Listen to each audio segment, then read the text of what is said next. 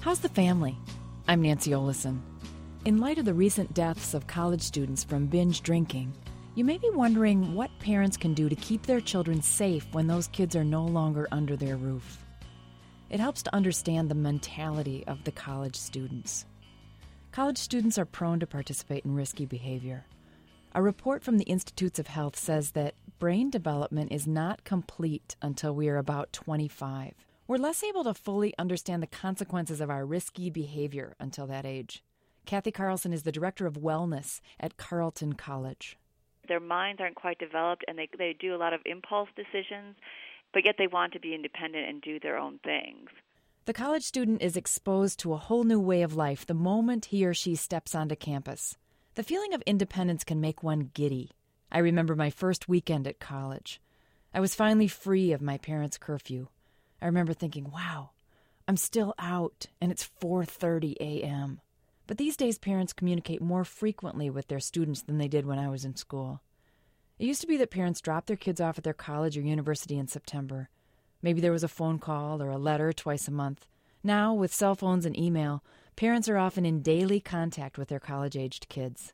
I talked with directors of student affairs at several colleges and asked them how can parents use the influence they still have and all this daily contact to keep their kids from getting into trouble with alcohol.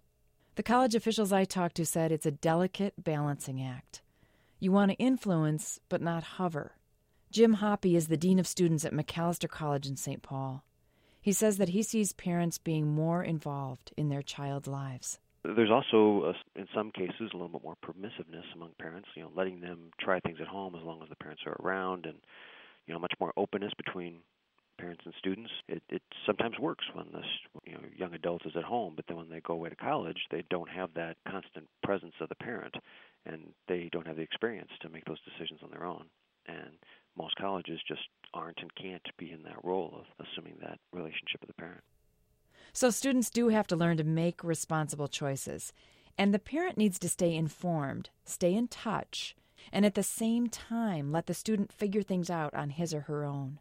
As a mom, I'm used to handing over the responsibility for my kids to babysitters, teachers, relatives, and camp counselors. But when it comes to leaving for college, I know that my kid is going to need to assume new responsibilities for himself and learn to rely on other adults in the way that he used to rely on me and his dad. Colleges are guiding students and parents much more these days. Orientation and information sessions for parents of freshmen are often just as extensive as the orientation sessions for the students themselves. Patty Klein is the director of student life and assistant dean of students at Hamline University in St. Paul. She said that at Hamline they talk directly with parents of incoming freshmen about how they are now part of a triangle. It's the parent, it's the student, and us. They have had this relationship with their student for the last 18 years. That relationship doesn't go away when the student comes to college. That relationship starts to adjust and starts to change. And if they're noticing something about their student that they're concerned with, we want to know about that so that we can work in collaboration to assist. As the student begins his college life, Dr. Ed Ehlinger, director of Boynton Health Services at the University of Minnesota, says that parents have to stay tuned. Be open to whatever kind of any opportunities that the student will give you about talking with them about whatever's going on on campus. That conversation needs to be ongoing. Deans and directors warned parents to not think, I had that talk about alcohol with my kid three years ago. Stay in touch, but not too much. And it's important to try to get it right for you and your kid. The University of Minnesota provides parents with some questions to get the conversation going with new students, like How will you decide whether or not to drink at college?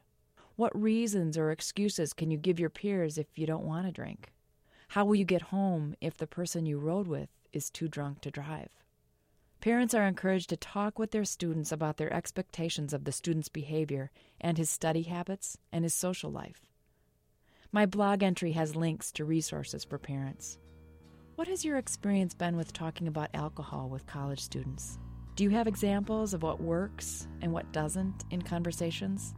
You can comment on my blog post. I'd love to hear from you. How's the family? I'm Nancy Olison.